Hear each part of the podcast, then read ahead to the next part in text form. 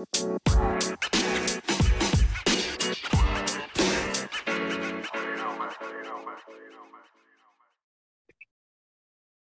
morning, PML. It is your boy, Justin Fields here, and I'm here for the show. I got the breakfast crew in the building. I got Hefe in the building. Hefe, say hello to the people. What's going on, man? What's going on, PML? What's going on, everybody? Sorry for being a little bit late. Just late last-minute packing for a last-minute trip. I got to fly out today, but we're here to do the breakfast show, man. We're here to have a good time. Great games being played, so let's talk about it. Where you flying to? Where you flying to? Just in and out. Fly out tonight to get to Pittsburgh for a meeting and then fly out Thursday morning. So just a quick stop. Got to get some contracts worked on. There you go. There you go. We also have very special guests in the building. We have HD in the building. HD, say hello to the people. Hi. We also have more special guests. We got Z in the building. Z saying, "What's up to the people? What's going on, everybody?" And then we, last but not least, we have your main man, Drama Man, in the building. Drama, say what's up to the people. What it do, PML? Y'all know what it is. Y'all know what it does. Your main man, Drama Man. All right. So what we're gonna do? We're gonna talk about the games. We're gonna talk about some chat stuff. We're gonna touch on it all, you know. But first, let's talk about some of the games. We're here in week 7, right? Yeah, week 7. We had the Colts and the Bears. Final score was 62-41. Now, about this game, the Bears, their roster might be terrible. Actually, it's an 80 overall, so it's not that bad. But he's playing better now than he did when he had Justin Fields and, the full squad. Looking back on all the trades and all the draft picks and all what he's done with this team, can we say that even though it looked ridiculous and probably stupid from our point of view, he's doing his thing with Jordan Love and he's doing his thing with this team now. And now he's 5-2 on the season. Now looking back at those trades and all the draft picks, how do you guys feel about the Bears and what they've done with their team? I'd say I would have liked to see him move earlier. On this, it seems as when the cycle first started, he wasn't really invested in the Bears, and then it got to a point where it's like kind of like, all right, I got to save my name. I can't have people thinking I'm not who I was last year. You know, everybody expects SP as a coach, but when you're not invested in your team, then people get to talking. Maybe you aren't who we thought you were. Then he decided to put his foot on the gas. However, I would have liked to see him do this earlier. And I think he would have been way further along than he is right now. So the moves are good. The moves work for him. They're working for him. He's enjoying playing with that team. I would just like to see him make some of these moves a little bit earlier. Go ahead. No, I was just going to say real quick, just to give you some insight. Justin Fields replacement Jordan Love, 496 yards, 3 TDs, 1 interception, 128 rating. The replacement for David Montgomery, I don't know his first name, but Thomas, 12 for 122, 2 TDs on the game. And then the G Scott draft pick in the first. He finished with 6 for 146, 148 and a touchdown. And then Quentin Johnson, 4 for 175, 2 touchdowns. Darnell Mooney, 4 for 130. Looks like he's taking shots with his offense. Yeah, he's a big. Go ahead. I was just gonna say that he has Quentin Johnson, who's a big play receiver in real life and in PML this year, and I think that he's also a benefactor of CEO falling completely off the face of the planet. The Bears team is one of the tougher rebuilds, and it's tough when you got to play the Packers 2 times a year and the Vikings as well. But now he's built that team to a point where he can compete. And, he's just playing good football right now. Defense is definitely balling. What were you going to say, Hefe? Yeah, I've watched a few of his games. The one most recent I think I watched was the one he played against the Rams, where he ended up beating the Rams. Played some really good defense. Some mental mistakes were made by the Rams, but that offense was really living off big plays. So he likes that big play. He has some good, fast, tall receivers. He can get it downfield. He gets them in one-on-one positions, and he goes for it. And right now it's working for him. So he's a big play offense right now. I haven't watched a lot of his games, just from the ones I've watched. Doesn't seem like there's really drives being put together, but he's living off big plays. And we'll just see how long that can go. But for right now, he's playing good football. Yeah, definitely living off the big plays. HD, how do you feel about it? I feel like it's more of a mental thing. I don't even think it's the trade. I just feel like it was mental. Like, why couldn't you do this with Justin Fields, the better quarterback? Is that the same, like, Hype Mike effect? You get somebody that you enjoy. I don't know if he doesn't like Justin Fields. I can't say that, he feels some type of way about Justin Fields. I don't know. But, maybe now he's got a team that he likes and a team that fits what he wants to do personally. And that could be the deciding factor there. I think it's just a mental thing. I think Fields is – just looking at him side by side, Fields is the better quarterback. So I don't know. I just think it's him. It's not even the players. But, I mean, if that trade is what gets him into liking his team and playing the way he needs to play, then I guess the trade worked. I think it's less about Fields and more about the talent around Fields now. The Bears' receiving room year one is abysmal. And, SP Dot don't do a lot of content, so they're not going to get better. And, I mean, he was just drafting and making moves to get players. And I think this is the culmination of what we would have seen with Jordan Love or with Justin Fields if he had stuck around. But I don't think he would be here if he didn't move Fields because he got more talent. No. He got G Scott with that pick, didn't he? And G Scott put a 56 overall. I don't know. I don't think it's the players around really do nothing. I want to ask this because I think this was put up in chat when he made the trade.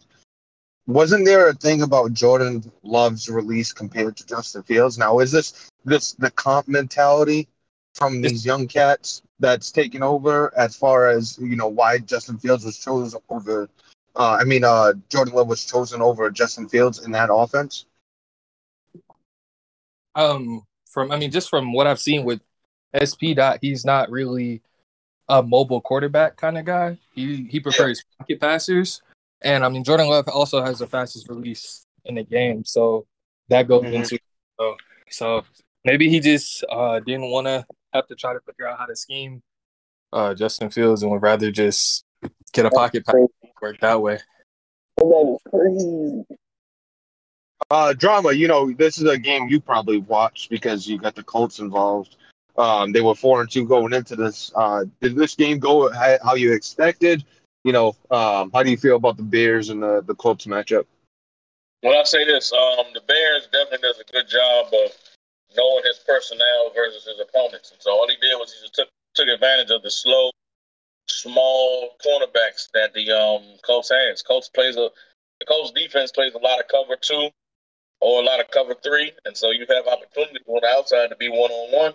And all he did, like Hefe said, he just took deep shots. And he was making all of them because – the slow cornerbacks of the Colts was getting beat down the field. And I think it's a pattern with a lot of these coaches in PML right now who have these quarterbacks. I'm not going to say what teams are not doing, but guys are being able to take advantage of what the defense is allowing them to do. And so if you allow Jordan Love to just drop back and wait for his receivers to develop downfield, then you're going to get those big one play 40, 50-yard bombs, and, you'll never have to make them really work for it. And that's how you get behind the eight ball. Also, SP Dot plays excellent defense. He did a lot of things on defense that just took away a lot of the stuff that the Colts likes to run. So he's got impeccable user on defense, good awareness of down and distance and what hash mark he's on and what guys like to do and what's available right after the snap. He takes a lot of those quick reads away, causes you to have to, find a second, third, fourth option in the passing game. By that time, his defensive line is getting there. Or if you, make a mistake, you got a quick read, he's, getting an interception and taking it back to the house. And so guys will just learn to you got to know your opponent. You got to know guys who are good on defense and playing different positions on the field. You got to know guys who – what their strengths and their weaknesses are on offense, and so far, SP Duffin taking advantage of that. Yeah, that's the funny thing is when I played the Colts, that was kind of the game plan, and I got away from it. I was 2 for 2 on deep shots against Isaiah Rodgers, because Isaiah Rodgers is 5'9", and I had a 6'4" wide receiver, so I took deep shots, and I was 2 for 2, and I got away from that. Lord knows why. It looks like the Bears stuck with it, and it worked out perfectly fine, you know, taking the deep shots against those smaller corners. Moving on, though, we had the Buccaneers beating the Panthers 72-14. I assume this is why JT left chat, because he got smoked by 80 against the – obviously, that's not true, but he got smoked by the Buccaneers 72-14. After beating him the first time around, this game was not even close. I think this is a statement by Codes letting JT know that was just a mistake and that ain't happening again. Tua was 9 for 13, 197 yards, 5 touchdowns, 1 interception. You're looking at, for receptions, you got Mike Evans, 2 for 72, 2 touchdowns. The rookie that he keeps feeding on jump balls, 3-101 in a touchdown. Just a dominating performance by the Tampa Bay Buccaneers after dropping the first one early in the season. Yeah, shame on Coles for that, man. He did JT dirty. JT don't bother nobody, man. JT, you know, does everything he can to help the league out. It was an abysmal and egregious performance by the Tampa Bay Buccaneers. It was completely uncalled for. You should be ashamed of yourself. Yeah, he should be ashamed of himself. He was, you know what I'm saying, had Tua in the game in the third quarter, had Dobbins in the game in the third quarter, running the ball, throwing the ball. You know, he could have just kneeled it out and let the time run out like the Rams did when he smashed the Seahawks, but Coles didn't show any type of professionalism. I definitely could be on his head for that shit. We'll get to that. We'll get to that game in a second. But this is what we expected. Now, the talking chat is this is the worst timeshare we've had in a while.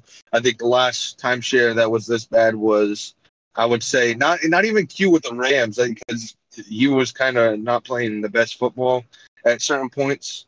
I think you have to go back to the Chargers.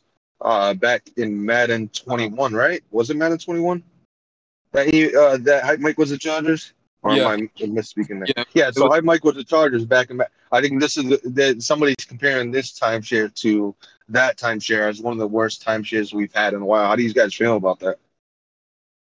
I mean, yeah, I just the way the division was constructed.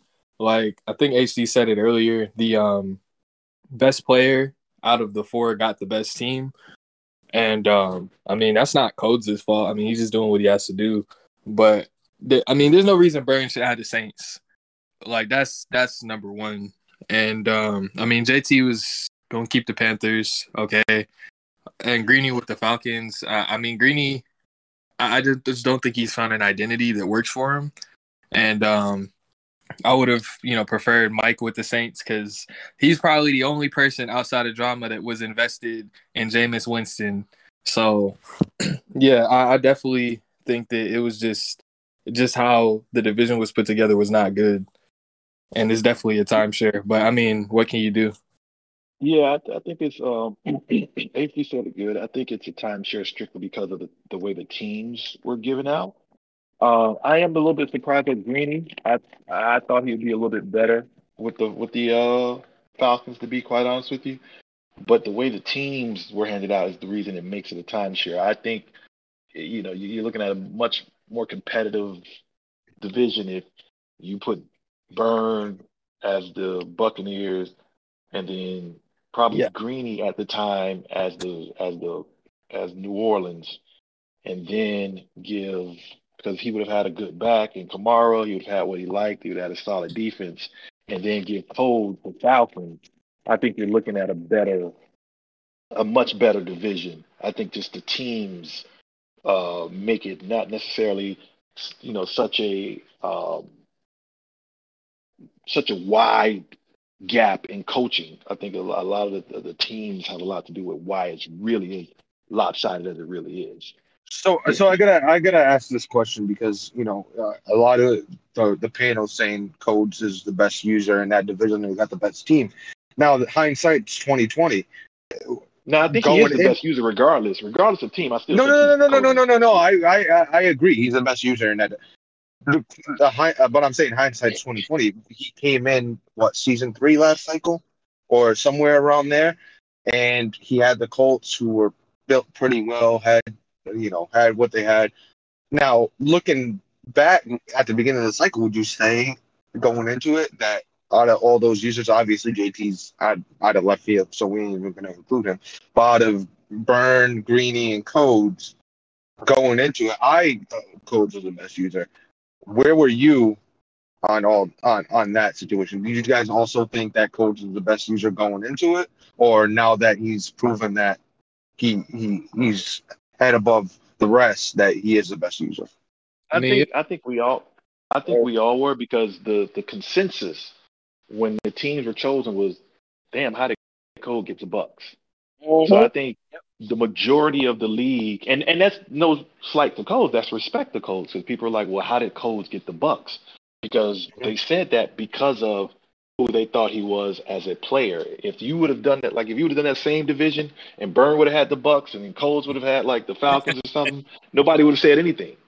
But I think because of everybody's reaction, like, well, that, that shows, respect to him. Like, nah, you shouldn't be having the buck. I'll tell you what, Byrne would have been Oh, go ahead, HD. I said everybody said it when teams were dropped that Coles was going to timeshare this. All right, I just wanted to clarify that. But I know Byrne would have been sim as a motherfucker with the Bucks dumping down to the running back all game. But, the divisions are what they are. It was interesting that he did get the Bucks. It is his favorite team.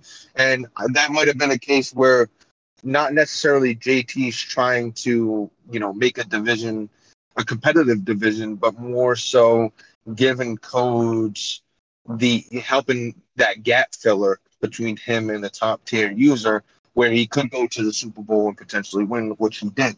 So maybe that was a gap filler for the top tier, thinking about the league as a whole and the division itself.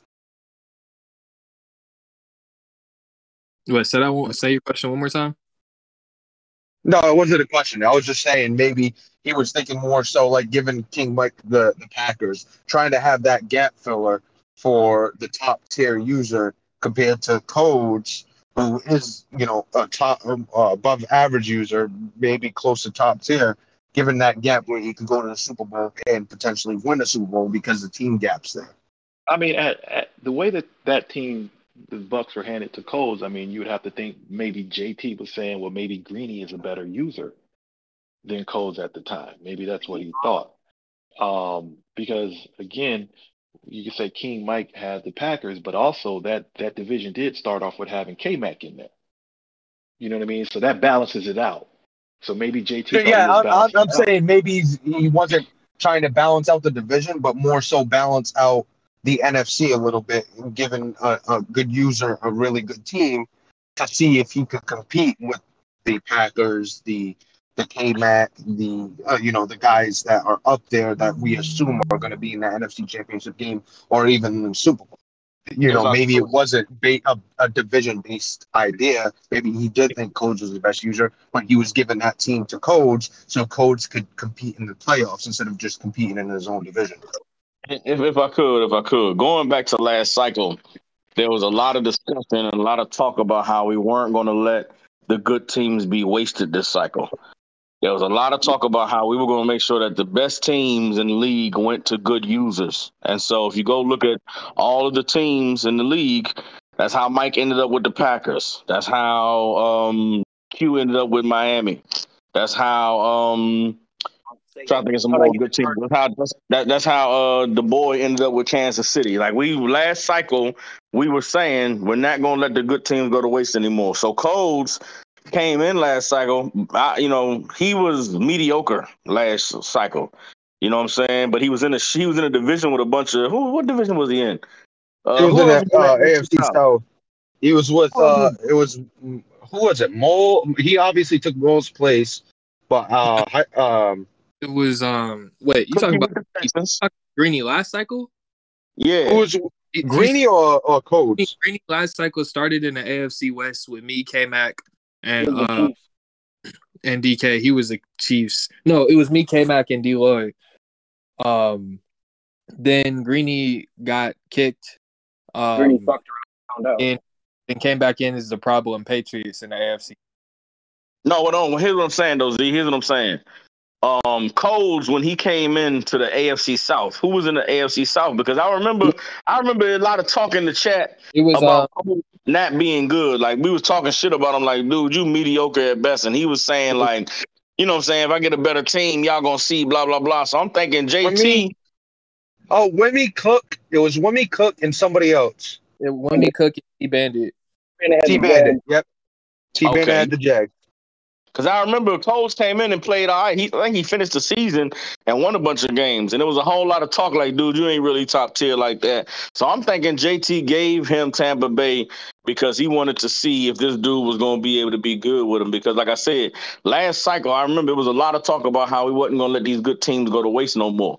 You know what I'm saying? So if you look around the league, a lot of the top tier teams that start the cycle ended up in the hands of good users. It wasn't really nobody shitty that got a good team. Even the dude Jack, you know what I'm saying? He had the Kansas City Chiefs. Like that whole AFC West, you know what I'm saying, was given to decent users. The whole NFC West, everybody in that division was decent users. Like I said, Mike ended up with Green Bay. Wimmy had the Commanders, you know what I'm saying? Cookie ended up with the Giants.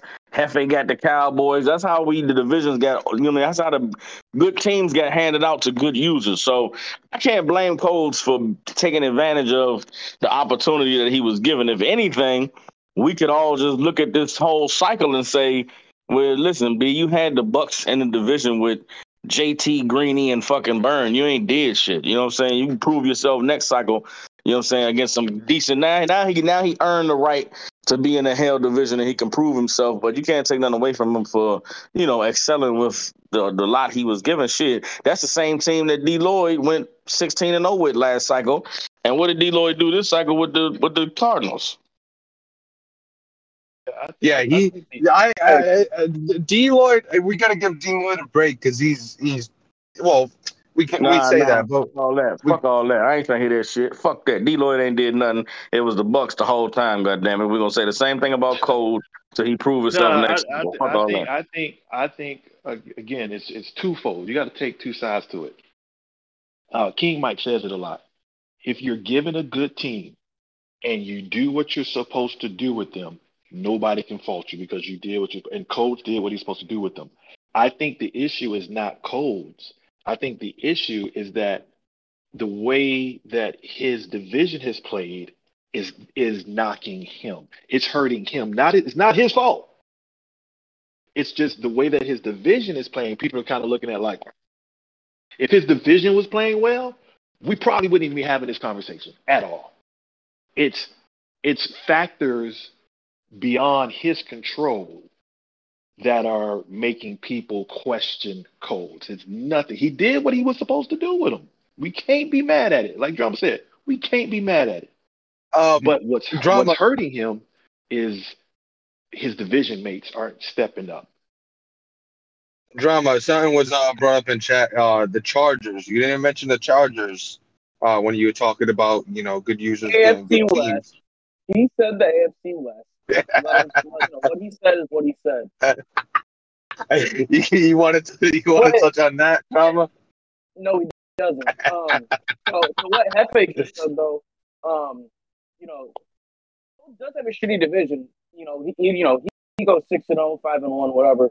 He still has 11 games outside that division, so he's still playing other guys, and his division's not in the playoffs, who he had to play to get to the Super Bowl. So, I mean, he's getting 3-6 wins, but I mean, there's still 11 other guys that have a chance to take him down that didn't do it. That's not including the playoffs. So it's what, another 2-3 games, depending if you get the bye week or not. So I mean, there's 13 other games where y'all had the chance to take him down in the NFC, and no one stepped up and did it. So I mean, the division's only like 33% of the argument. You know, then you got the other 66%. That's the rest of us. So all he can do is play his games. Yeah, and no, it's more of a testament on, like you were saying, it's more on the Falcons. Obviously not the Panthers, because the Panthers are the Panthers. But it's more on the Falcons and Greeny and Byrne with the Saints for not really doing much. Now, I brought up, I don't know if I brought up in chat or in air, but it seems the more we get to playing real football, the worse some users are getting, and they might be two of those users that are getting worse as we play more football. The funny thing about what you just said, though, is JT, out of these last three seasons, is the only person to come really close to beating him and has beat him. And that, yep. I think that's because JT plays football. Yeah, I think the other two are doing better than JT, and JT's been the only one being competitive towards codes within a head-to-head matchup. Greeny and Byrne will never beat codes because they're trying to be competitive against somebody that knows how to lock down that competitive shit. So that's why JT won. I can't speak on the game. I didn't watch it, but JT probably won because he's showing code something that he hasn't seen before than what Greeny and Byrne is showing. They're showing the same shit because their offense is repetitive and competitive. But let's move on. We had the Rookie Bowl, the Browns and the Eagles. The Eagles coming out with a win. I think 40-30 was the final score, or 41-30 was the final score in this one. I took the Eagles in PML knockout, so shout out Eagles for holding me in there. But anybody want to talk about this game real quick, or do you want to just skip it because they suck? Not really. Go ahead, get us. Can we replace the Browns yet, or are we still gonna hold on to that? How did we replace that with a worse vet? Fuck did we? Yeah. Do? Well, I mean, gotta give him. He get his playbook next week if he don't turn it around. No, he get a week 9. He gets a week 9. Oh, it's week 9 preseason. No, don't count. You gotta play 8 games. Preseason don't count. No. Oh. But I the question is, you know, if he gets his custom and he's still bad, do we make the change immediately? I know LQ is waiting in the wings. I mean, I think you got to give people a full season. I think you got to. I've been watching his games. Is he at least competitive in his games? I'm not being funny. I haven't watched it. No, he's really not. He's not even close. So it depends because we're in season 3. Give him a season. You bring someone in where he's got only 6 wins, and LQ can go compete in that division and try to come back. HD, I just want to make sure you don't play the Browns this season, right? Actually, I might. Well, I don't take your 2 cents on the pressure. I think this is what you do. HD just made a good point. We're in season 3, so I think he hasn't made no content either. If I'm JT, I probably see what he looks like once he gets his custom. Maybe give him a 2-3 games.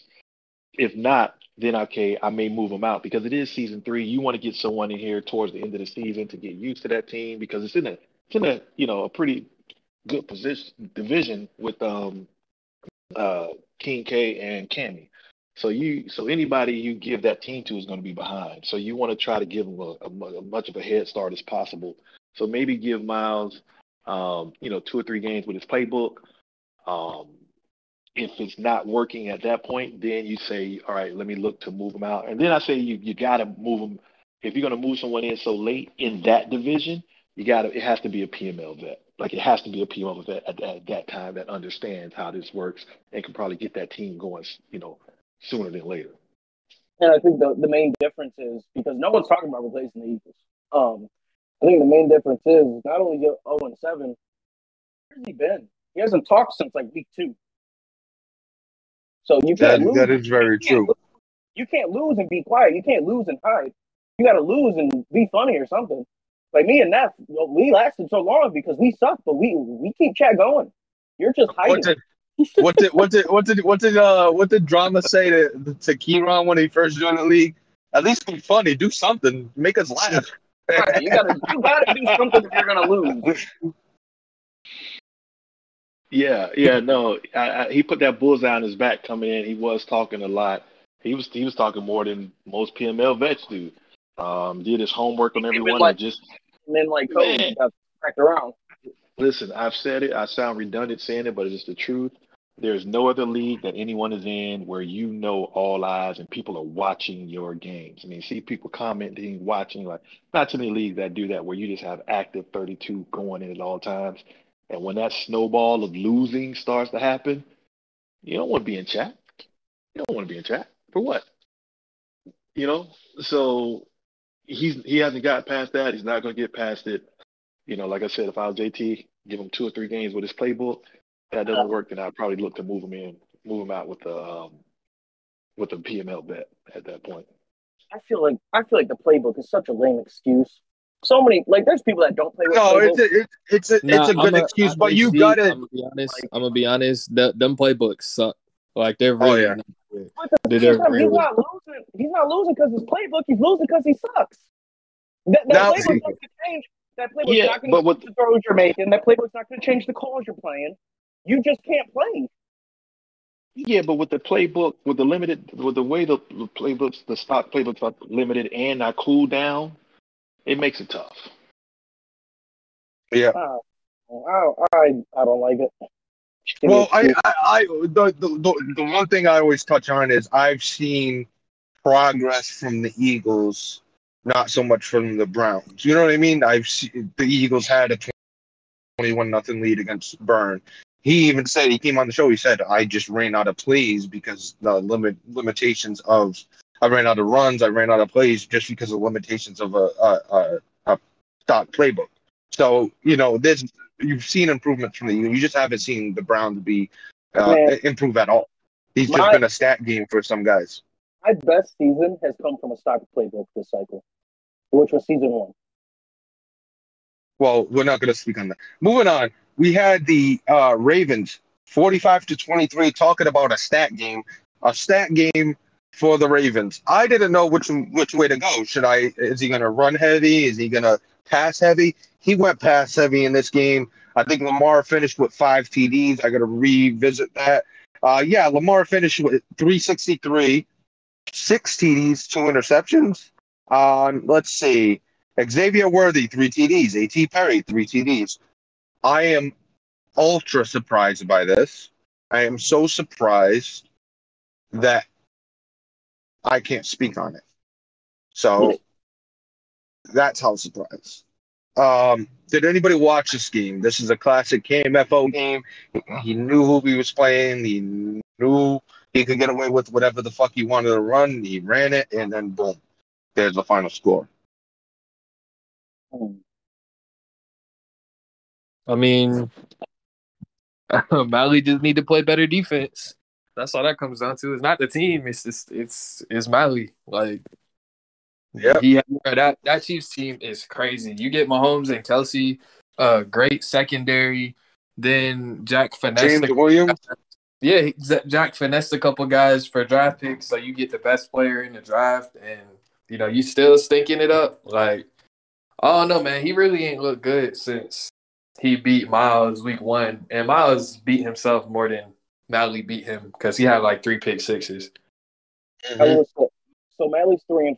His 3 wins, Browns, Panthers, Steelers, they're 2-18 combined. And then everybody else, I mean, the Colts, myself, the Broncos, the Ravens, he hasn't really, he's not really doing nothing outside those shitty games, I guess I'll call them, because those players suck. But I mean, Mally said he wanted a chance. This is his chance. He's not really doing too much with him besides beating the bottom feeders. Well, I know he was disappointed about not getting a team and everything, but I believe that was more due to him as a person. Just kind of some of the stuff that went on that I remember was talked about one time than skill level. So now you get a team. The best team in the division, one of the better teams in the AFC, and you're sitting at 3-4. I mean, you can't really even be mad at that. You got to get better at the game. Yeah. So, I mean, real quick, man, before you jump back in there, we got to stop blaming guys for being better than their opponent. You know what I'm saying? If you go watch this game, which I did, Mally was just throwing that shit up, bro. He threw a bunch of interceptions. He's not really scheming anything. He's not really using his team to their advantages. I mean, you're playing against this Baltimore Ravens secondary. If you go and just look at his roster before you, you know, turn the game on, it's clear that you're not going to be able to throw the ball downfield over top of anybody, bro. Like, he's just not, Mally's just not, you know, I'm trying to do my best to stay away from, you know, how y'all know how I go in. But Mally's just not really trying like he should. You know what I'm saying? It's just certain shit. If you were serious about trying to win, if you were serious about, you know, not putting your team in a horrible position or just giving the other guy free points, there's just certain shit you wouldn't do. And Mally just, in all the games that he's lost, he's just showing that he does not have the ability or doesn't have the give a fuck enough. So just study the game a little bit, bro. Study your opponent. Know who's on the field. Know where they are. Know what you should do, shouldn't do, could do. And, you know, I can't be mad at Kieron for blowing them out, though, and taking all those pick sixes back to the house and getting the, you know, running the ball with Lamar and whoever else he had on the field. Mally just got to step up and play better or just get embarrassed. That's all. I think pick sixes, no matter at what point in the game, are allowed to be taken back. I think if somebody's still throwing and you get a pick, you should be able to take it back. And just to clarify, nobody's saying that he should be suspended. Nobody's attacking Kieron for what he did. We're attacking Mally. I'm just saying it's a classic. It's more about Mally because it's a classic game where somebody loaded up and said, "I really don't have to try, and I could do whatever the fuck I want today." And he did, and he blew out Mally, and it's sad, but he treated Mally like he treats A-Rod, like he treats the new Browns user, like he used to treat that. It's just a load up and fucking do whatever the fuck I want game. And it's more so on Mally than it is on Kieron because I never had a problem with KMFO. And certain people, HD, you want a KMFO out of the league for games like this. It is what it is. The other user has to be better. What's the score? It was, 45-23. Yeah, ain't nothing wrong with what he did. Hey, my phone was beating people by 80, still throwing that bitch up. That's why we had the blowout rule. The blowout rule, baby. Yeah, this ain't nothing similar to KMFO. But, no, it is because KMFO also went into games where he knew his opponent and he knew what he could get away with it and got away with it. That's not on him. No, Mally not his what I'm saying is that before it was on KMFO in your eyes. Now it's not. It's not on the user that's doing it. It's on the user who's doing it. Hey, no, which one? Beating the shit out of people that fucking suck. All right, then. Then you're gonna keep it a buck all the time. If it's gonna be about the user that he's going against instead of the user that's doing it, so you're fucking up the ass message again. So do you think KMFO is still bad for the league? Yes, because what he does is not. It has no integrity for PML. It's not Sim. Kieron is Sim. He cares for the league. KMFO doesn't give a fuck. This is not the same. No, this is not the same. No, I'm not trying to. Just to clarify, I'm taking this side for this argument. Kieron had 2 wide receivers that had 3 TDs apiece. So cover one of them. Do something. But why couldn't you do this? Why couldn't you do the same? But I say the same thing about KMFO. I say the same thing about KMFO. Was he up by 50 when he scored those 6 touchdowns? Do I have to go back to like the Steelers game or something where he did score 60+ points? I hope he does it again because I don't give a fuck about A-Rod. Okay, but I'm trying. You gotta keep it level. If you're gonna be that way, you're gonna be that way all the time. All right, so let's move on. We had the Texans, and this is a game everybody's gonna talk about because we got some questions. It's a point to talk about. Texans lost 30-44 in this game. Drama, it was your game. You talk about it a little bit. Man, I was frustrated because my stream kept going out. But we had a game plan going, and I actually had a dev game for Damian Pierce. I had to get 4 touchdowns or 200 yards rushing. So we knew from the beginning that, you know, the majority of the carries was going to be by Damian Pierce. I mean, offensively, we got behind. I went 3-and-out first two drives. He got up 14-0. Then I got downfield. My third drive got a field goal. Then on the next drive, we got him on a 3rd and long. He tried to drop back on some play action shit. No, actually, the next drive, he was up 14-3. He ran some zone read shit. We caught Travis Etienne, held him up. McKinney came in, knocked the ball out. We got the fumble. I went and scored a touchdown. It was 14-10. This is the second quarter. He was driving to go in for a touchdown before half. He got the ball after halftime. But we was able to, you know what I'm saying, keep Fields in the pocket, made him throw the ball up, and Van Der Esch got an interception. So we held him 14-10 at halftime. He came out, drove down the field after half, got a touchdown.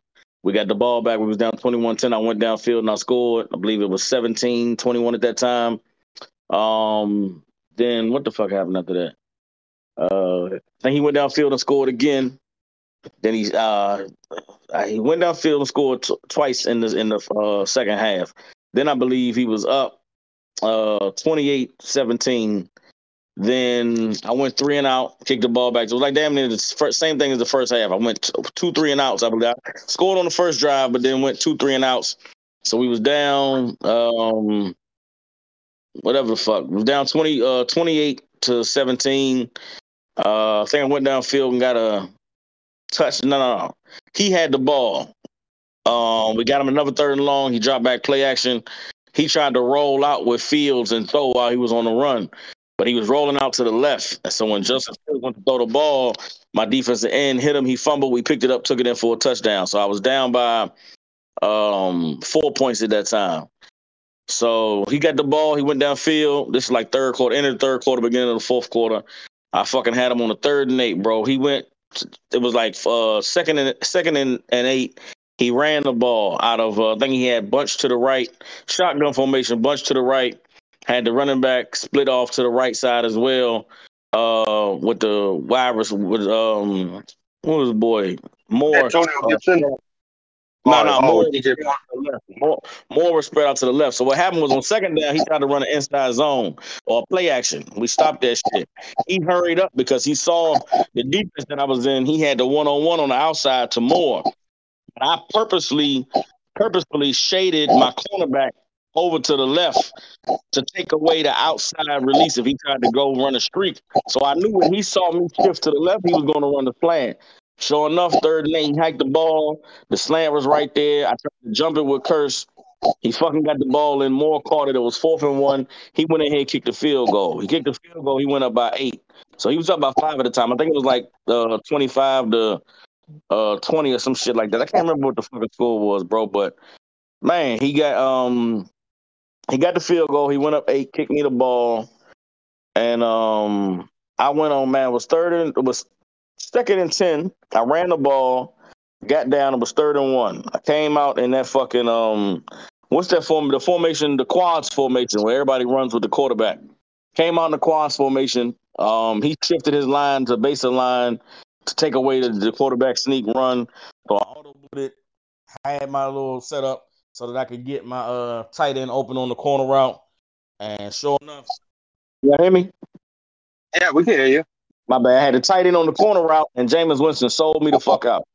Had the tight end wide open, could have got down the field 20 yards. Jameis overthrew that motherfucker, so I'm frustrated. It's 4th and 1. I'm on the 35, on my 35. Fucking, I'm going for it. I come out in bunch. Something told me to just run the inside, fucking, just run the fucking dive and let my offensive line do what they do, their thing. But I was scared because his defense has shut me down on like second and one or some shit like that. So I fucking come out, try to get the vert to the corner combination, threw the vert over the top to Cooks, but he clicked on his cornerback, batted the ball down.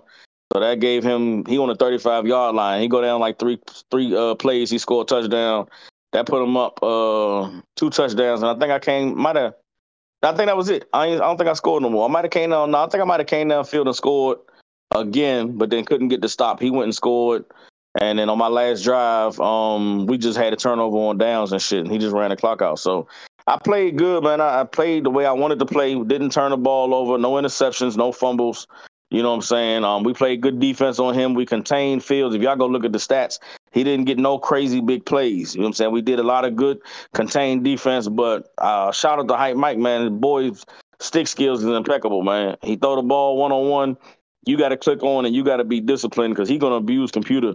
And then some of the ways he was scoring touchdowns was just on, you know, he's doing the bringing receivers in motion. He does this shit for the zone reads. He brings receivers in motions and he quick snaps.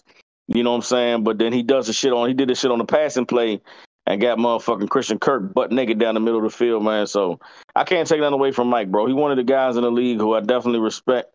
You know what I'm saying? His stick skill. You know what I'm saying? Used to be some questionable shit he did on defense, but even now, a lot of that shit, you just got to, you know, you can't be flustered by what you see pre-snap. You just, you know what I'm saying? I learned a lot playing that game, and I'm looking forward to seeing him again, man. So there's a couple of things I want to talk about. One, there was at one point you just stopped his offense and got the ball. I don't know if you held him to a field. You either held him to a field goal or completely stopped his offense. Got the ball. You were down by one score. You had a 4th and 1, I think, on your side of the 50.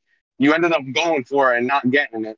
You know, looking back at it after your defense just made a good stand, were you more scared of his offense or did you not trust your defense in that situation? Because the smart play seemed like punting it away and D'ing up like you did in the previous time.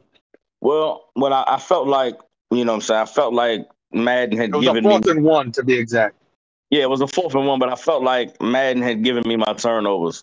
Like I said, the first fumble, you know what I'm saying? I forced a fumble, but I just felt like, nah, bro, I got to go for it right here. I just felt like if I punted it, I wasn't confident that I was going to be able to get the ball back. You know what I'm saying? So, yeah, bro.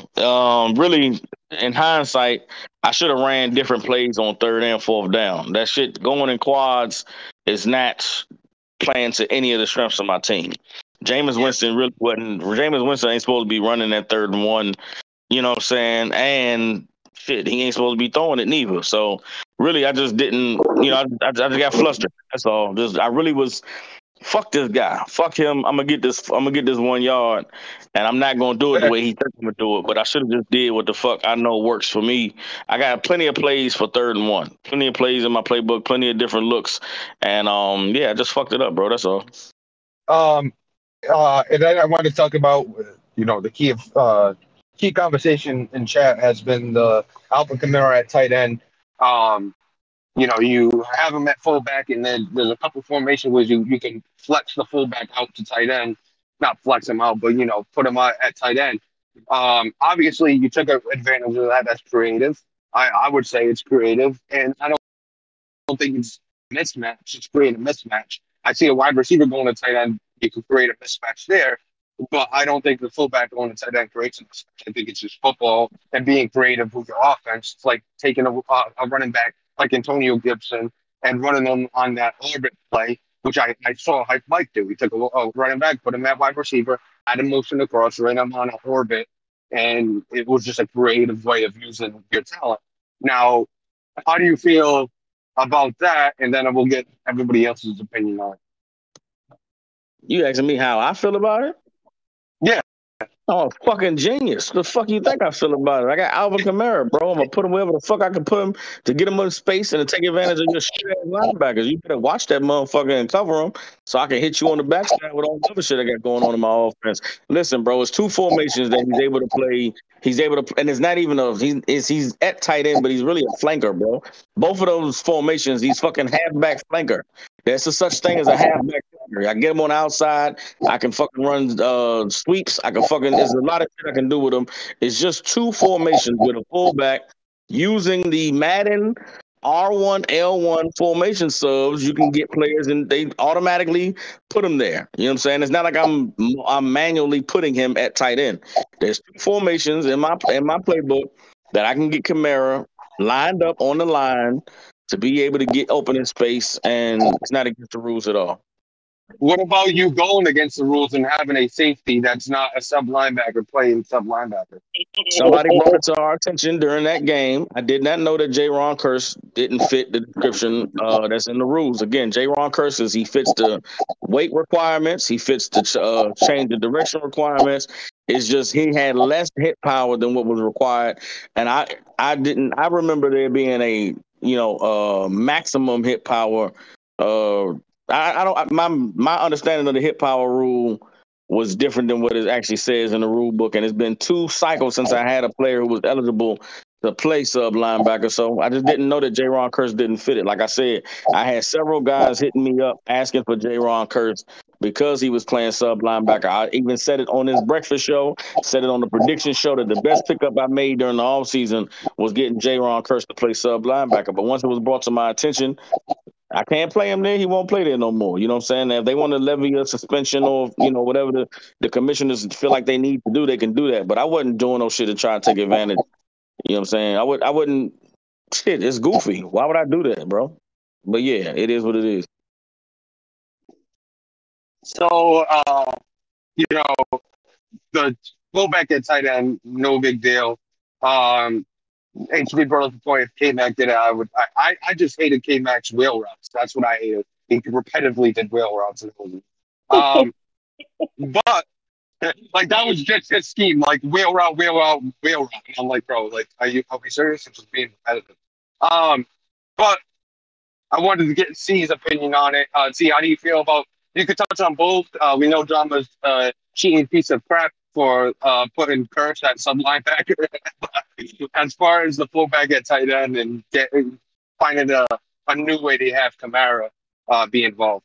I mean, I think that it's operating within the rules per se, so I don't think there's anything wrong with it. Now that I think about it, it's just a creative way to get your guy the ball. Now, do the Saints actually line Alvin Kamara up at tight end in real life? Hell no. He's not playing tight end. That's what they use Taysom Hill for. But, I mean, if it's a way to get him going, I feel it. It's within the rules. JT said get used to doing it, so that means it's here to stay. And we just got to figure out how to stop that shit. You got an issue with it, figure out how to stop it. They also, Drama. They're bringing up that, a key part of Yo Gomes was Curse at sub linebacker and getting those 5 interceptions. Now, would you agree with that? Curse absolutely was a great upgrade to my defense having him playing that sub linebacker spot. So basically, you cheated to get those wins, is what you're saying. I did not cheat, bro. Again. J'Ron Curse fit all of the requirements for a sub linebacker except for the hit power. I did not know that he didn't have the hit power. You know what I'm saying? He's not super fast. He's not super athletic. He's a subpar fucking safety, bro. He's not even fast. He's 87 speed. We gonna see the rest of the season. Hold up. We're gonna see the rest of the season. He's not gonna play sub linebacker. And I'm going to put somebody else there that's faster and more athletic, and we'll see how it all pans out. But for anybody to say, oh, yeah, Drama won those games because of J'Ron Curse, suck my dick. You're hating, bro. You're hating because my offense is efficient. You're hating because I'm running the ball. I'm throwing the ball. Ask Q did I win because of J'Ron Curse. Ask Q did I win because of J'Ron Curse. Go ask A-Rod did I win because of J'Ron Curse. Guess who J'Ron Curse didn't help me against? He didn't help me against the Colts. Wasn't nobody saying nothing then? Just stop eating dick. I'm my dick, man. So I will say what helped you win against the Dolphins was Blake Corum going down to injury. But as far as... That's because we hitting out there. What do you mean? It's because we hitting out there. We put Gibson out the game, too, because we fucking hitting out there. That boy Vanderish is a problem. That boy Cashman is a problem. My motherfucking defensive linemen are problems. Y'all got me fucked up. Fuck you talking about? We hitting out there. Take your punk ass running back and get him in the weight room if you don't want him to get injured. I don't want to hear that shit from Q or from anybody else. Fuck you talking about? Injuries is part of the game. So now, my running back was... Man, suck my dick, bro. I'm not trying to hear that shit, man. You tell him, Commissioner Drama. Bro, when did I say anything about my running back, bro? You just come on? Now you want to come off the mute. Get your ass back on mute. You got your ass. You got your nose wiped. You got your nose wiped. That's where they make excuses for you. Tell them not to make excuses for you then. You got your nose wiped, you bum-ass motherfucker. J'Ron Curse wasn't the reason for that. Everybody just mad because I'm doing what the fuck I told y'all I was going to do. Season 2, I'm on y'all ass. Last season was my first season in PML. Y'all motherfuckers had a whole 3-month head start. Now I'm getting in the groove and shit. Motherfuckers want to critique everything I'm doing. Y'all just mad, man. Fuck y'all talking about, bro. You know what I'm saying? Don't watch me. Watch TV, man. Get fuck off my dick.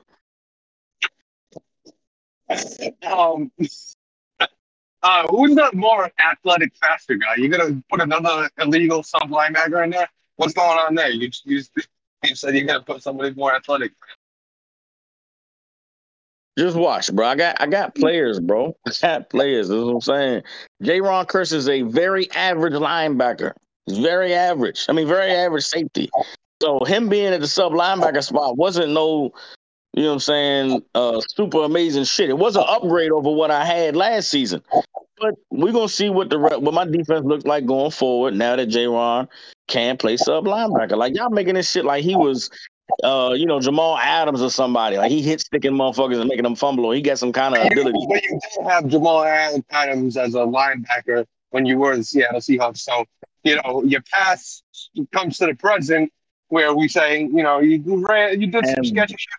And so that wasn't illegal neither because it was a formation sub. So again, what the fuck are we talking about? Bro, what about putting a strong safety outside linebacker is not illegal? 3-4, there's a formation sub where the strong safety plays outside linebacker. But what is not illegal about that?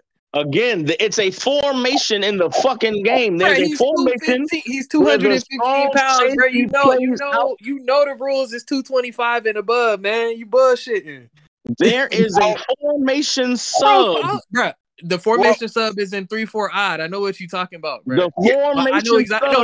No. I know exactly what you're talking about, bro. You can't put a fucking strong safety that's 215 pounds an outside linebacker and think that shit gonna slide. The formation sub.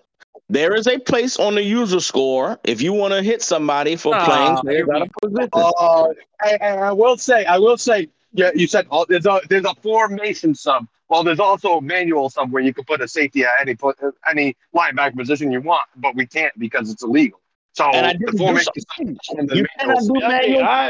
I think formation subs should be all game. I mean, I don't do it. I didn't even know you could do it until this conversation right here is happening. But I think formation, if you can, you know, toggle through and sub someone in, not manually, but if you could do it in a formation sub, I don't see the issue with it.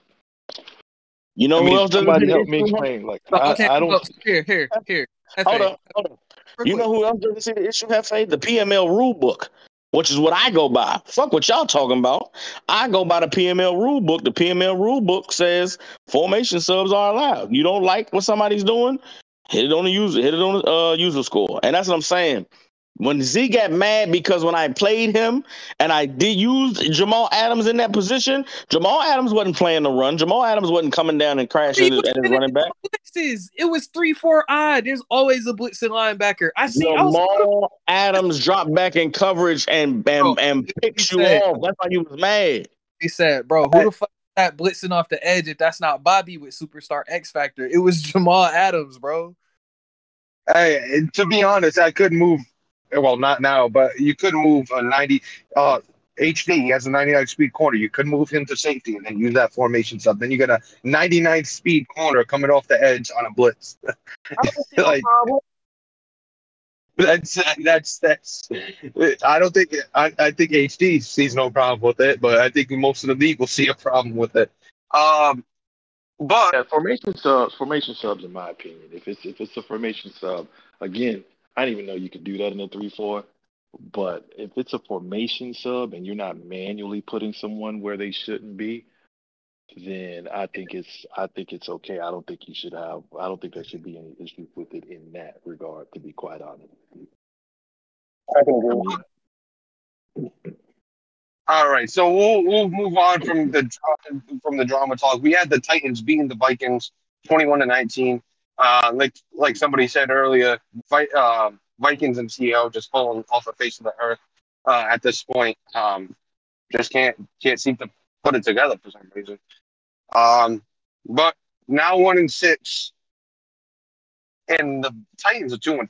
So both teams are finding a tough time. I'm having a tough time putting it together. So CEO did say he regrets trading Devin Leary, or he wishes he got a different quarterback.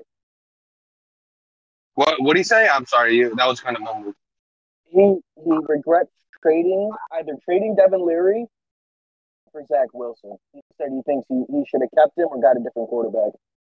Yeah. He, Zach Wilson, that throw power is nice. CEO is not a guy to build through content either. I don't know what his stats look like, but I don't think Zach Wilson was. Zach Wilson has 94.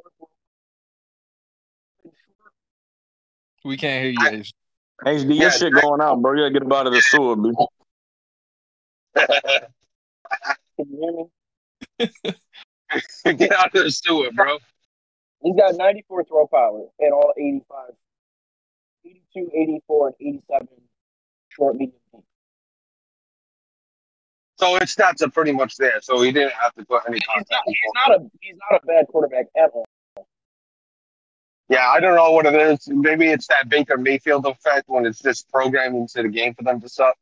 But moving on, good win for the Titans. They moved to 2-5, but they still got to figure it out, as well as the Vikings. We had the Broncos losing to the Chargers 50-41. HD, this is your game. If you could maintain connection long enough, you want to talk on it? Better football. All right, all I heard was better football, and you can't maintain connection, so we won't really talk about it too much. But a good one from HD. He's got Keon Barnes going on blitzes, 99 speed, going on those corner blitzes, has him blocking punts, blocking field goals, has him in that gunner position. So pay attention to Keon Barnes. Moving on, he had the Jets smoking the 49ers, 37-7 was tiny. Kind of what we expected. The Jets moving to 4-3. Ant Dog, C-tier Ant Dog, moving to 2-4, which is beyond me. I guess the less you talk and the less trouble you start, the more respect people will have for your game. I think that's just basically how it goes, because Drama's, and I won't even use myself, but Drama's D-tier, but Ant C-tier. I don't know how that happened. It's interesting. Very interesting. I guess personal preference gets involved. JC does not like Drama. I agree. They got a little beef there, but I said this season on, the Ant's been playing like shit since last cycle. And I said it the other day, he's probably the worst fan to ever get their team in PML because he just blew that shit up and made the team worse. You got rid of Ayuk. You got rid of Debo. Last night he got rid of. You wasn't him, though. I will say that. I think he hasn't been playing. I said he don't fit in the division, and I think you said he's going to be last every season. And he's so far been last every season. Yeah, so it's like he has yet to be good this cycle, and I think his shitty GM skills are kind of a part of that. He didn't get rid of Ayuk. The game cut him, and CEO picked him up immediately. Well, that's on you to go get him back. Like, hey, CPU cut him. Let me get my guy back. Like, you didn't even try. That is also true. I know many people have accidentally, got a guy released and so on. Time like, hey, can I get my dude back? Like, yeah, here you go. Like, cool. But that's also put into perspective, CEO is not going to respond to you in a timely fashion. He'll come in about maybe 4 or 5 days later and be like, oh, and then that's it. And then you just out of your player. So, that was spot on. He'd be like, oh, then just nothing after that. But I will say this. I don't think he wanted the 49ers. Back-to-back cycles, he's got the 49ers again. I don't think he's one of those that were pushing for his favorite team. I guess. But he just ended up treats him like shit. Yeah, I don't think he wanted him, to be honest. But that's just beyond. I just don't. I guess the less you talk and the less waves you cause, the more respect your game's gonna get. Hey, he's quiet and He's okay at the game. Let's put him in a higher tier. But that's just how I guess you do it mentally. Raiders and Saints, 34-18 was the final. Saints, Byrne was a D tier as well, and I think he's also better than me. That's on me. But anybody have anything to say about this game? No. Played shit this season. Burns 1-6. There's nothing you could say. Listen. I got something. Nah, fuck that. I got something to say. Who won that trade now, motherfuckers? Everybody was on my head last season. Who won that trade now? I got Alvin Kamara doing all types of exotic shit. I got Jameis Winston playing at a decent level. You know what I'm saying? I got motherfuckers. Hold up, I got a Debo locking down one side of the field. I got Ruiz blocking like a motherfucker. Who won that trade now, motherfuckers? I want to hear somebody say something. Didn't the Debo get beat by Antonio Gibson for a touchdown or Etienne? One of them? Nah, you won the trade, though, for real. But Byrne sucks, so, yeah. Byrne also sucks. Two things true. Yeah, Kamara, you know, Kamara's being used exotically, and you know, Jameis Winston is playing average. Who won that trade now? We had the Seahawks getting demolished by the Rams, and this is your time to speak, Z, on your game. I just want to say something before Z speaks. What's up? It's got to do with DK. No, it has nothing to do with Z. Watching DK's stream last night. Oh. It went from entertaining to cringy. Like, I don't know. I'm asking, like, I'm not being funny, Z. I'm asking, do you and DK have some sort of beef rivalry? You guys not like each other a little bit? We've been in the same division since last year. Okay. So it's just been like, you know what, one season, everybody won 13 games except for whoever was last that year. So, I mean, it's just ultra competitive, I guess. But, I mean, you know, it is what it is, bro. I talk on my streams, too. So, you know, it is what it is. You know, we – you said what? Personal? I mean, I don't think – personal watching DK stream. I don't think it's like no beef or no shit like that. I just think it's competitive shit. You know what I'm saying? That's what I personally think. If it is personal, it's not me. You know what I'm saying? If I could, I watched the stream as well, and DK did say, man, this is just competition, bro. We competitive, and whatever's between the lines, yeah, we're going to talk shit. If this was basketball, I'm coming up the court, we talking shit. I drop a bucket on you drop a bucket on me. That's just how it goes. You know what I'm saying? He's like, this shit ain't personal. If it was personal, I say some personal shit. So I ain't going to lie. That stream last night actually endeared me to DK a little bit. Like, he's a punk motherfucker, but he's a competitive punk motherfucker. Like, I like that shit, but he still got a lot of hoe in him. But I respect it because he you know what I'm saying, the hoe is in him because PML put that pressure on you to try and rub it in motherfuckers' faces. So DK doing what he got to do to win, and he's winning, motherfucker. But go ahead, Z. All right, so just go game real quick. His first drive, very first play, he went play action, and we had like a pass interference that went like 45 yards. Then next play, a blitz, and he just completed a pass and went and scored a touchdown. And just with the Rams offense, just having from season since he got Michael Thomas, fuck you, Byrne, because you shouldn't have traded him. It's just been like you got to compete to keep up. You got to score points. You got to be able to score points. And I think the very first play, I had Tyler Lockett wide open for a touchdown. Some no-name guy got there, and C.J. Stroud missed a throw, and it got me out of my rhythm. And then I think I missed my next two throws on that same drive.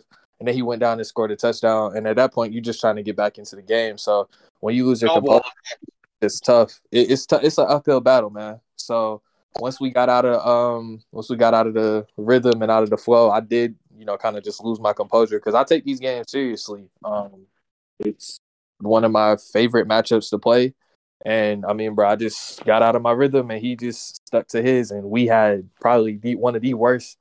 Thank God some of y'all are throwing 7 picks in the game because that was probably the worst offensive performance I've seen from a quarterback in a long time. But, I mean, you know, it is what it is. It's one game. We play him in 2 weeks. So, you know, it is what it is.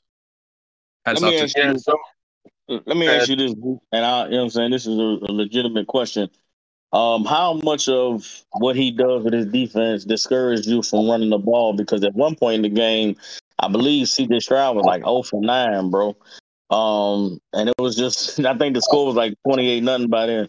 How much of, because I don't think he was playing to your strengths I'm just curious how much of that was you avoiding having to deal with running, you know, against that pinch and spread shit you be doing. That shit, it's annoying to play against because it's like you look at the roster and it's niggas that don't have the block shed to even be making those type of plays. But, I mean, you know, it's not impossible to run against. So I'm not trying to hold, you know, people. I'm not trying to hold that is the sole reason of why we didn't execute, because I just got to execute my plays, and I got to be able to mix it up a little bit more and not put my quarterback in positions where every play Aaron Donald is just affecting every throw, because that's what he does. He's just going to affect every throw. So I'm going to just have to switch up what I'm doing to try to adjust. Because that, because most of the games have been relatively close, but that one was just completely lopsided because it got away from us early, and we didn't switch up what we were doing. So, you know, it is what it is. But yeah, it is kind of discouraging, like, to just know that you're running the right concept and it's not working on the ground, but you just gotta adapt because, I mean, you know, it is what it is. So, what a few things that defense has done that, you know, when I played him, where I'm like, this is cheesy. You have blockers just running by guys that are shooting a gap, just ignoring like defensive ends or defensive tackles, and they're just shooting a certain gap and going in untouched. I think one time I tried to run a boot play. His contains started at my guard and ended up on the outside shoulder of my tackle, and was able to contain unblocked. And it's like, all right, you know, I get if you're doing that and I can't run inside, but my blockers sometimes don't even engage based on whatever they're doing on that defensive line. And that's what's cheesy about it. I got a question as well. With an update, don't the blockers attack the user defender? Yeah, but the thing about it is bringing his guy down into the gap and then dropping back. So he's hovering and then dropping back. So wouldn't the center or the guards or whoever attack that user, and then once you drop back, your guys are already in there, right? Yeah, that's where he's getting the free holes at, and it's kind of like that. Like, is that not some sort of gameplay issue, in my opinion? If it doesn't, yes. But if it doesn't, then whatever. But well, if it's dumbing the CPU, I understand. You know, JT's mentioned this as it's not unstoppable. It's not glitchy. But I will say this: I don't think anyone's made this comparison. I think you have to liken it to Hike and Haul. Hike and Haul dumbs out the computer. So if that defense with the hovering is dumbing out the computer, then I would say those are on the same level. Where if we don't have Hike and Haul, then you can't have a defense that dumbs out the computer either. It has to go both ways, because one of the reasons you can't do Hike and Haul is you roll out, zones come down, man's running wide open. If you do that every play, it's glitching out. If you're doing the same thing with that defense to where you're hovering, you're pinching the line and it hovers and it's dumbing out the whole line, then you can't do that. I think those two are very comparable contrast. Can I make a point real quick, and then I can talk about it? Like, I think it's just kind of fucked up just because I think it flirts with the line of sim and real life and all that shit too much. Like, I understand, like, when JT be like, well, if it's a counter for it, then it's fine. Well, just because it's a counter for it, the counter don't mean that shit is real life or is film. Just because you can counter it in the game, it just means it's another broken mechanic in the game. To your point, the counters don't work. And my bad. Go ahead, bro. But, like, why do I gotta go and fucking try to figure out how to beat a broken mechanic in the game just because it can be beaten? Like, no, I'm not doing all that shit, bro. I don't come here for that. So that's just my thought on it. My biggest thing about it, though, is you know it's fucking up and you're continuing to do it and not giving a fuck. That's my thing. You know it's fucked up and you're still doing it. That's just as bad as doing anything you're not supposed to do. And just to Q's point, the real life counters don't work, because if somebody pinches all their D linemen inside, and this came from KMFO a while back, if you pinch your defensive line inside, concepts like power O are supposed to work because it's zone blocking and you're just kind of pushing the guys down. Concepts like outside zone should work because, you know, as again, it's down blocking and you're just kind of forcing the gaps. That doesn't work because defensive tackle is shooting in between the gap, either between the guard or the center, or the tackle in the center, and just making plays every single time, no matter who it is. It, like, I can guarantee you, if you pull up the roster right now, it's not Aaron Donald doing it. It's some random guy that has no business being on the football field for more than a season. So they have a bunch of guys with a bunch of stats last season. He had like four defenders or something, like three defenders. Well, that was last cycle with J'Ron Curse. I think he had like 20 sacks as a 73 overall rookie or something. I mean, like I said, bro, it is what it is, because, I mean, nothing's going to change. JT's not going to change anything about it, and I'm not going to complain about it. You just got to figure out how to beat it. But, you know, there's no point in making a rule change either, because nobody's going to look at it. You can suggest a rule. I think proposing a rule is pointless. Coles just ran for like 100-something with J.K. Dobbins, so, you know, I just got to go see what Coles did. Just, you know, just got to figure out what you did. Go around it, so it is what it is, bro. I from what I noticed with Codes, he like started one way, cut it back all the way the other way. Like, it was more on Codes being good as a runner than it was, you know, him realizing the blocking and all that good stuff. But I could be wrong on that. I'm just from what I think there was one run that he just cut back randomly. But. You know, as far as that, it's, you know, there's also, for people that don't know, if you blitz your user, anytime somebody's blitzing, the offensive line registers that they're blitzing. It's kind of like cover four. You run a switch concept. As you can see, they won't match. They know the route, where the routes are going, predetermined, and they'll match it that way as well. But it's predetermined that you got a blitz coming, and they'll assume there's a blitz, and if you take that blitzer out, obviously you get another guy in coverage while everybody else is blocking one-on-one because they thought a blitz was coming. Just certain things that, you know, break the game, that, you know, that are little small but still do. Next game was the Giants and the Commanders, 27-24. The Commanders now 3-4. The Giants moved to 6-1. Phillips got that team playing well so far. Anybody want to talk about this game? Anybody watch this game? I didn't catch it. What? Oh, the Commanders? I didn't catch it. Anybody else? I watched some of the game. You know, it was a pretty good game between the both of them, obviously, with the score. And they played each other so many times this cycle that you're getting used to the opponent. You know, Cook had, you know, I think it was just a couple throws. Sam Howell kind of put Commanders in a bad position with some untimely interceptions. That allowed Cook to regain the lead. I mean, the Commanders had some momentum. They went down and scored, came back on the kickoff. Giants fumbled the ball, and then Commanders scored again. That went up. But I think as the game progressed, I think losing Gibson really hurt that run game because you don't want Sam Howell to be the focal point of the offense. And while, you know, you still have a pretty decent back. Back there, and I forgot the guy's name that he has back there, the running back from Alabama. Brian Robinson. Robinson. So while he's still a decent back, he's not Gibson, you know. No. And so I think that hurt, and it made Wimmy want to throw more than he really wanted to. And, you know, it allowed, you know, Giants to come back, take the lead, and keep it. So it'll be interesting to see how that offense with the Commanders goes.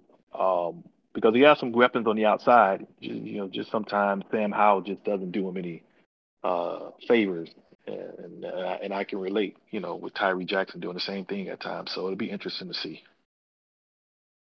Now, Wimmy's offense usually circles around his run game, and, you know, getting rid of him. It's a good thing that he's still a good defensive user. I think that's what keeps these games close and keeps him in games. But, you know, he really hurt that offense. And like you said, Sam Howell can't carry the load for him. Next game was the Dolphins smoking the Bills 35-14, and I think I said this off air. Watching the Bills play, it's kind of cringe watching him play. You know, there's certain looks where he got certain plays for, and it's not working anymore, and he keeps going back to the well. It's like you can bait him into whatever play you want him to run based on the look you give him.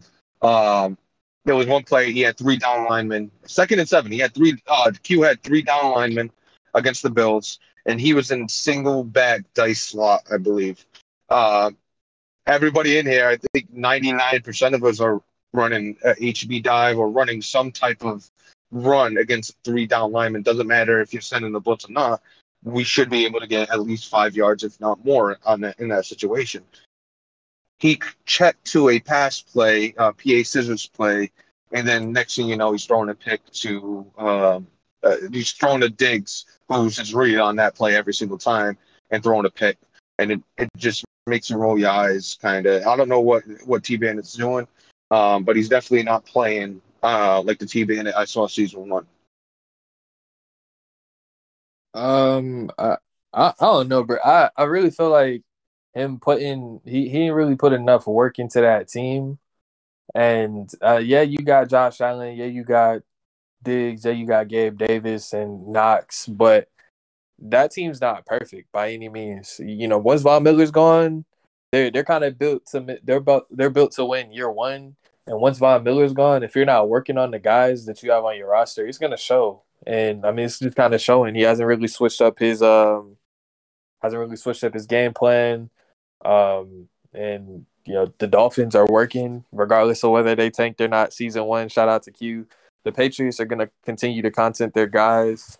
I mean, the Jets are gonna be the Jets, and the rest of the AFC is coming. Like, you know, they're not. It's some killers over there, for real, for real. You know, it's killers in the AFC North. Kieron now has the best team probably in the league, and he built that team himself. Hype Mike is always going to make sure he's competitive. I mean, you got Drama and the Texans, even though, you know, his first year he was kind of mid. He's going to compete, even, you know, regardless, he's going to compete. And I didn't name some other guys. Of course, Cammy and the Bengals and some of the other guys that I didn't mention, but you can't really just afford to sit pat in this league anymore. Like, you used to be able to, you know, just thrive off of talent and everything, but now you really gonna have to do content. Game XP. Mm-hmm. Now you really gonna have to do content, or you're not gonna be able to make 5 seasons.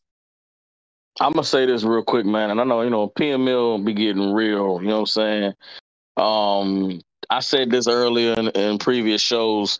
T-Bandit is just not even. It's almost like he's not trying. This ain't the same T-Bandit that we saw dotting guys with the Jaguars. This ain't the same T-Bandit that we saw, you know what I'm saying, dotting guys. What was it? Did he had a Commanders that cycle? I mean, this cat was scheming on offense, bro, getting guys open, getting guys in position. He was doing damn near the Hype Mike shit, motherfucking bringing guys in motion, audible, and it's just like T-Bandit done checked out. He ain't really doing no content. He ain't putting no work into building this team up. Had a whole offseason go by, lost all of his players on, you know what I'm saying, Von Miller retired. You know, he had some unfortunate things happen, but he didn't do anything to really try and make this team competitive. You feel what I'm saying? And now, after losing, 4 or 5 games to start the season, he's trading away, you know, Tre'Davious White, you know what I'm saying? He traded linemen during the offseason to the Baltimore Ravens. And that's another thing about that Ravens team. He didn't build that team on his own. A lot of people sent him shit to make that team what it is. Now, he did his thing. He did dev his guys up by putting in all that content. But motherfuckers treated Kieron like he was sweet, like he was the guy we could just trade all these pieces to, and he wasn't going to go to work with him. And he done stole from Peter and Paul and motherfucking built him an amazing squad. You know what I'm saying? So I really blame a lot of you motherfuckers for not treating him seriously. The same thing y'all did to KMFO, y'all done to Kieron, and you going to let this motherfucker win the Super Bowl and we'll never hear the end of it. Y'all better be on this motherfucking head. But back to T-Bandit, though. If he don't do something, bro, he's really... I mean, what does the rest of the cycle look like for the Buffalo Bills? Because I don't know what his picks are like, but T-Bandit ain't never been a guy to really draft well. T-Bandit ain't never really been a guy to do offseason well. He's not a guy who does content and builds his team up. So you're just going to have a wasted Josh Allen and Stephon Diggs for the rest of the cycle? Like, That's just bogus as hell, bro. And then to be in the AFC East, you know what I'm saying? Really, your only comp is supposed to be Q. And I mean, did he win a division last season? You got one division win. No, Q won it last season. He won trade Diggs too. I believe he won it season one, and then they lost it. They lost to Kemi in the wild card. Then season two, Q won it. Did he make the playoffs season two? Yeah, he lost to the Jags. Okay, yeah. So I mean, it's just, you know, that Bills team is built for the first two seasons at best before you really got to start putting work into them. You should have already started by now. So it's not looking good. The team is going downhill. You know, two things I want to bring up. One, Drama, I don't agree with that, though. The one thing about Kieron is he's put a lot of content into replacements, and he was able to give up either a really good replacement like this. He has Brandon Williams, and then he also has a defensive tackle who's ready to play now as well. He's done a lot with that team where he could sell off pieces to get pieces. J.K. Dobbins wasn't a superstar X-Factor back. He built him that way, and he's a 94 overall, 94 speed or whatever it is, and made him a key selling piece because he's got Jahmyr Gibbs and Braylon Allen in the backfield waiting. So he's been able to use content to build up pieces to sell and, you know, build up replacements for – you know, gaps that he might have had. So he definitely did the work to get that team built the way it is. As far as I wanted to touch back, because we had different opinions back a couple of cycles ago, XP and XP being lower to really push the content in the league. Where are you on that? I know, Z, you wanted the XP to remain. How do you feel about it now? Because you got cats like T-Bandit that can't get away with just playing the game, and it has to be more involved in PML for his team to, you know, really be something. I will say I like it better now, and I think that the immersion system has helped with that, because now it really feels like I'm managing my team rather than just, you know, mindlessly submitting these attribute requests. Like, I can do stuff now that makes it so my process of doing that is easier. And that's just from the time that I put into it. So it actually feels like you're getting a reward out of what you're doing. And I think that it just shows you, like, who's really dedicated to the league, because now doing content just isn't enough. You have to log in. You got to do all this stuff. You got to do your tasks daily, and you got to stay dedicated to what's going on with not only your team but the league. Like, there's plenty of opportunities to get points, plenty of opportunities. Yep. Even the guys that pump out the most content, they offer free opportunities to get content points. Cook does his red zone streams. Kieron has a whole bunch of different stuff that he does that all you got to do is just hit him up, and you could probably hop in there. You guys do the breakfast show. There's a prediction show. There's a whole bunch of way to get content points. Cammy and Ant have their podcast. So, I mean, there's so much you can do, and you just got to be willing to just take that time out to do it. Yeah, and I just wanted your opinion on it because I know at first you weren't fully on board. And Kieron even mentioned that that's probably one of the better things you could have done as a new guy coming in, because it makes you get more invested into PML and what PML is, and not just the on-the-field competitive stuff that people just try to load up and play and think they're going to build a team that way. Anybody want to touch on that before we move on? I mean, all right. I appreciate the emergent system. I was probably in Z's boat when it first hit. I was like, "Ah, this is a little bit too much," but now it's cool. I'm actually looking forward to getting it next cycle at the beginning of the cycle to try to get involved in some other aspects of it. Yeah, so the emergent system is good. I think there's also other things we could add. You know, I wish people would pay attention to the proposed rules. I don't think that's handled correctly, but I think that's just based on people not paying attention. Yeah, we need to figure out these rerolls. We need to figure out these rerolls for these crappy abilities. JT said the useless ability is supposed to be coming out soon, but I don't know what soon means to him. Yeah. Well, he said the emergency system's coming out soon, like two cycles ago. Like, I'm just saying, at this point, let us re-roll the guy with the useless ability and call it a day. It's like, It's season 3. By the time we get it to be season 5, and the dude might not even be superstar no more. So it's kind of just a waste. Like they should have saved the Cowboys this week. I didn't know you. Hefe, I didn't know you played the Browns. Shit, should have saved you for this week. That's why I took the Eagles. I was like, this is a freebie. Speaking of a freebie, you had the Cowboys versus the Steelers. Obviously, Hefe said it would be a great game that turned out not to be. What a surprise. 58-14 was the final. Hefe, do you not want to talk about it? Because I don't think we want to hear about you blowing his back out. Before he says anything, Hefe was nailing the clock out with 6 minutes left.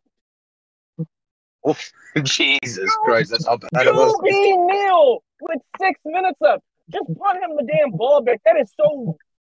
I thought that was so disrespectful to just kneel it out. It's more disrespectful to punt somebody the ball. At least you're gonna run the clock and you do something. You're just fucking dealing it. I would be calling my timeouts at those 6 minutes because I feel you're spitting in my face. Just punt the ball back and let me run the clock. Hefe was trying to punt the ball and be like, "Hey, let's lob some things up. Let's see if we can get your offense situated into this game's over." Bro, he created that whole game into a lab session midway through. He's like, "Yeah, this ain't gonna work." And the thing was, like, this is on red zone. So while he's kneeling out, you got Cook and Z fucking playing with their dicks with nothing to do because Hefe's not doing nothing but kneeling it. Oh, the game was on red zone. Was the game on? I don't think I did. Yes, on red zone. Red zone, bro. We had to get into the blowout material early. Shout out to A-Rod. I did. Let him try to resurrect something. First, you know, it's very rare I play that late, but A-Rod had to go out of town, so trust me, I had no clue. I was like, all right, once this game is over with, I'm in the bed. So I didn't even know it was on red zone. I might go back and watch the red zone now. You're wasting your time, brother. I promise you. It just happened, man. We had a good game. You know, things kind of got away from him a little bit early. All right. I don't want to hear it. We ain't gonna go through that. Anything else you guys want to touch on besides the Cowboys game before we head off? No. All right. Everybody at PML, have a great day. We'll see you.